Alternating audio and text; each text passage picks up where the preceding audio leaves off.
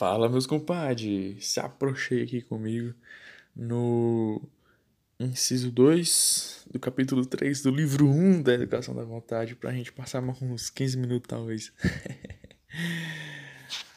Simbora. Inciso 2, página 41. Resta-nos, agora, tirar do caminho uma outra teoria, bem mais pretensiosa, que afirma a possibilidade de nos tornarmos senhores de nós mesmos, mas que, por ter considerado esse trabalho de libertação muito fácil, produziu tanto ou mais desanimados que as teorias fatalistas. Estamos falando da teoria do livre-arbítrio. O livre-arbítrio, cujo sentido tem se tentado associar ao da liberdade moral, não somente não tem nada a ver com ela, mas é mesmo o seu contrário. Pois apresentar aos jovens como uma coisa fácil, que depende apenas de um fiat, o trabalho longo, penoso, que exige muita liberta muita perseverança da libertação de si mesmo, é condená-los antecipadamente ao desalento. No momento em que oito anos de convívio assíduo com os homens de vontade da antiguidade, engrandecidos pela perspectiva, impregnaram o jovem de entusiasmo, é bom colocá-lo em presença da tarefa por excelência, sem diminuir-lhe nenhuma das dificuldades, mas também mostrando-lhe que o triunfo é certo se ele perseverar. Não é possível tornar-se senhor de si mesmo por um fiat, assim como a França não se tornou por um fiat depois de 1870 a potência que é hoje. A pátria levou 20 anos de esforços perseverantes, penosos, para reguer-se.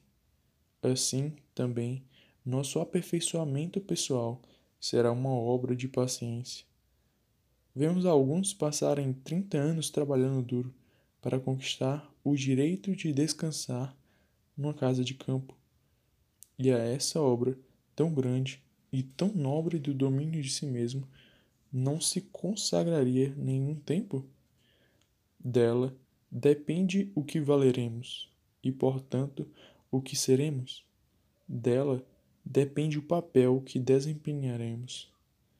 Por ela poderemos impor a estima, o respeito por nós mesmos.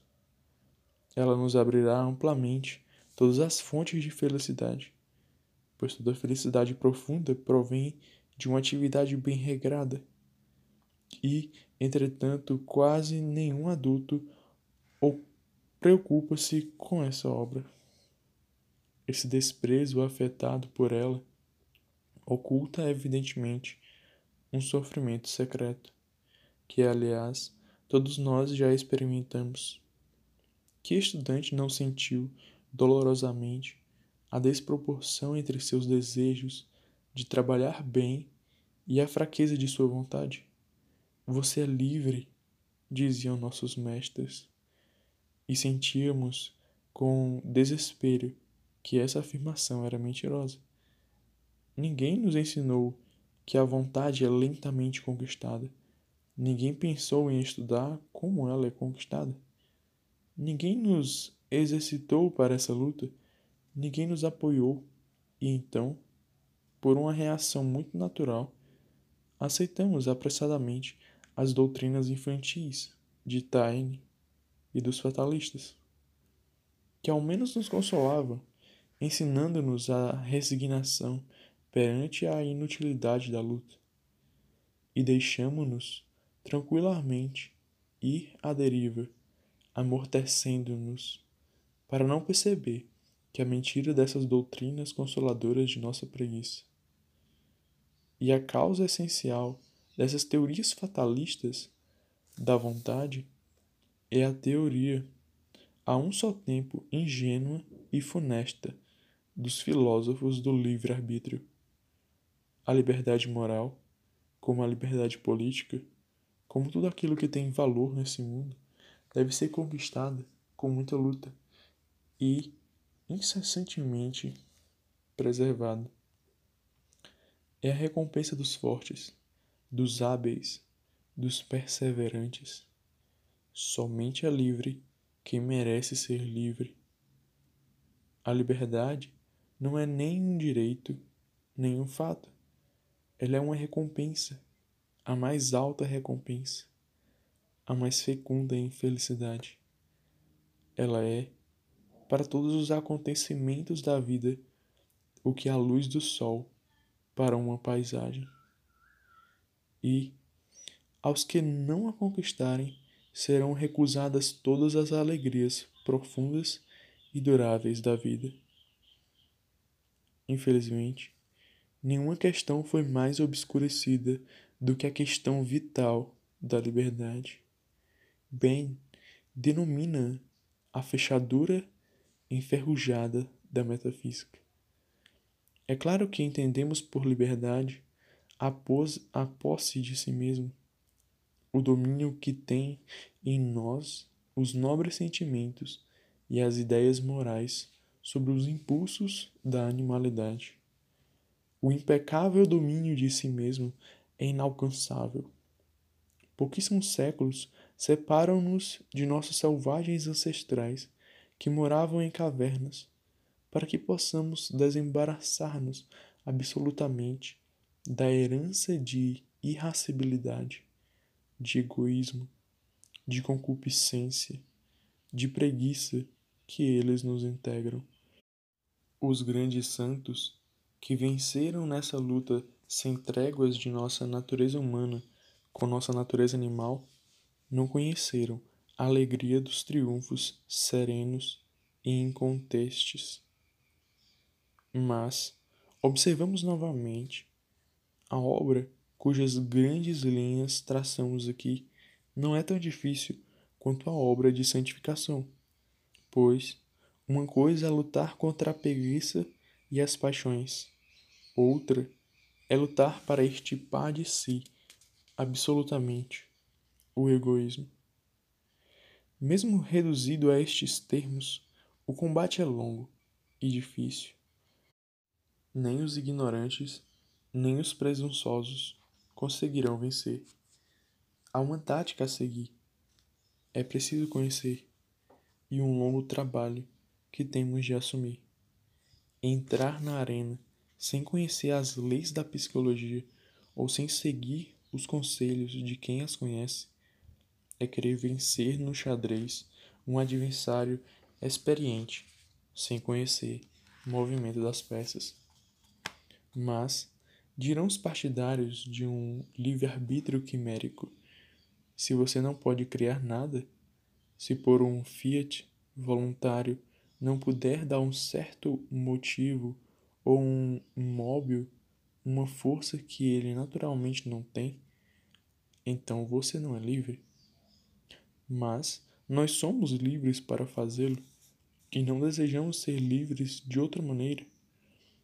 Em vez de pretender como vocês fazem, dar força a um motivo por uma simples volição, por um ato misterioso, bizarro, contrário a todas as leis científicas, nós pretendemos dá-la por uma inteligente aplicação da lei de associação.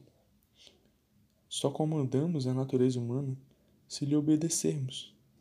A única garantia de nossa liberdade são as leis da psicologia, que são também o único instrumento possível de nossa libertação. Só a liberdade, para nós, no seio do determinismo. Eis aqui o ponto central do debate. Dizem-nos: se você não aceitar que a vontade pode, sem absolutamente desejá-lo, mas unicamente por sua livre iniciativa, garantir a preponderância de um motivo sem forças sobre poderosos móveis, você pressupõe que o deseja. Seu estudante, se não deseja trabalhar, não trabalhará jamais. Eis-nos aqui de volta à predestinação, e uma predestinação mais cruel, que é a predestinação calvinista. Pois o calvinista predestinado ao inferno não sabe que lhe está predestinado, e a esperança do céu não o abandona jamais. Mas o seu estudante, por um exame de consciência profundo, pode descobrir que não tem o desejo, a graça, e que, portanto, todo esforço é inútil. Ele deve deixar no portal toda a esperança. Eis a questão colocada tão claramente quanto possível. Ou eu não tenho, ou eu não desejo do melhor. Se não tenho, todo esforço é vão. Ora, como o esforço não depende de mim, pois a graça sopra onde quiser, eis-nos chegados ao fatalismo, mas ainda à predestinação. Muito bem, mas concedendo isso, concedemos-nos menos do que parece. Notem o que desejo do melhor, por mais fraco que seja, basta-nos, porque pensamos que, pregando os meios de cultura adequados, podemos desenvolvê-lo, fortificá-lo e transformá-lo em uma sólida e durável resolução. Mas esse desejo, por mais fraco que você o postule, é necessário. Se ele não preexistir, você nada pode. Admitimos plenamente. Creio mesmo que os próprios partidários da liberdade, por um fiat, considerarão que não é possível tomar uma decisão de melhorar se ela não se basear sobre algum desejo de melhorar.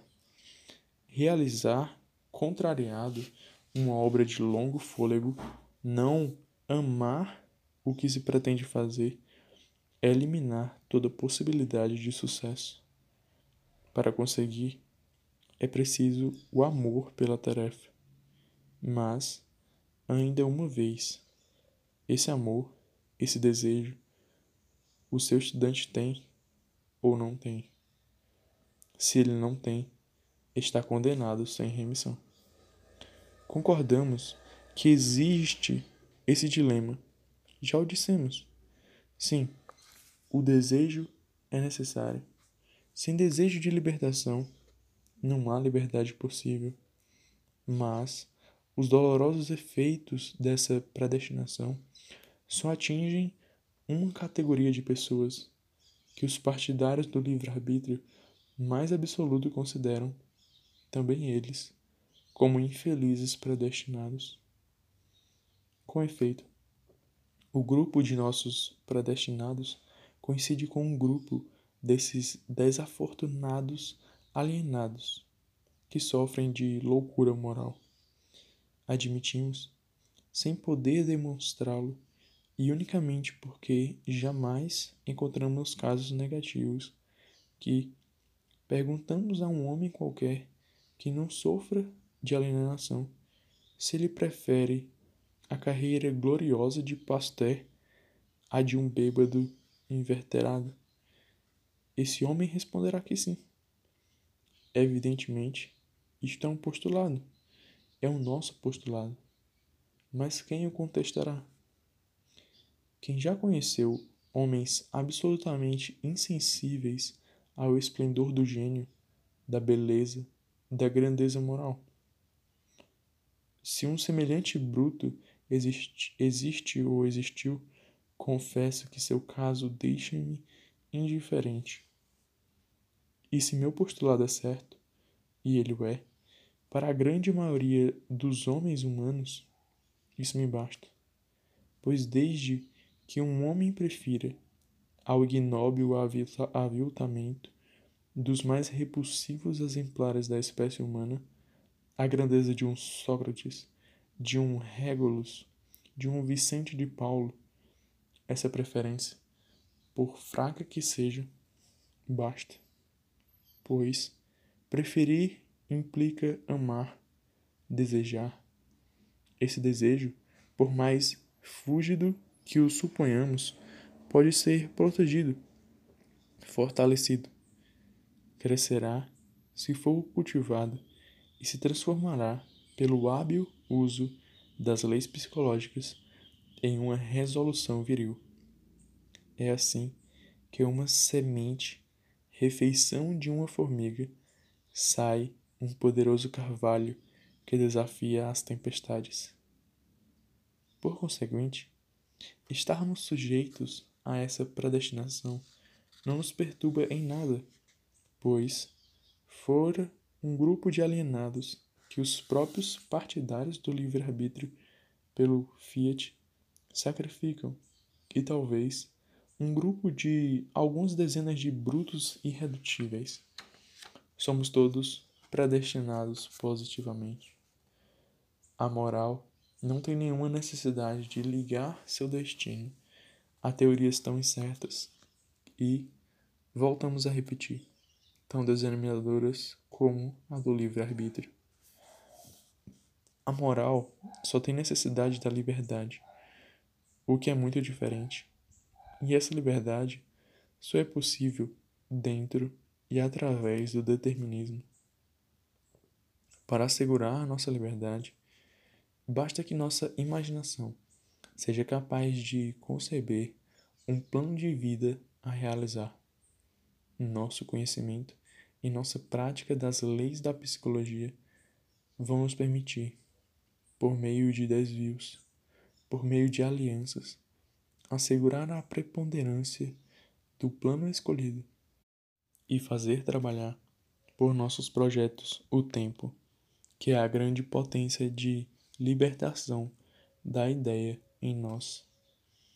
Nossa concepção da liberdade talvez não seja tão sedutora para nossa preguiça quando, quanto a teoria do livre-arbítrio, mas tem sobre ela a enorme, a enorme vantagem de ser adequada à realidade de nossa natureza psicológica e moral, e não nos expor ao ridículo de uma afirmação orgulhosa de nossa liberdade absoluta, constantemente contradita por uma vassalagem muito real de nossos inimigos internos.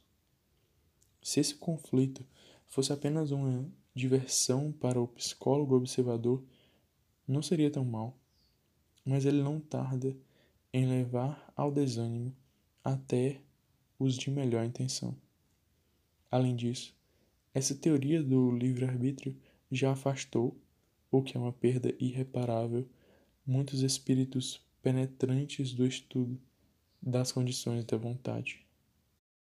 Agora que a estrada está livre das teorias em voga sobre a natureza da vontade, podemos penetrar diretamente em nosso assunto e estudar de perto a psicologia da vontade. E aqui, na página 46, acaba esse inciso 2 para nós entrarmos no livro 2, a psicologia da vontade. Até o próximo áudio.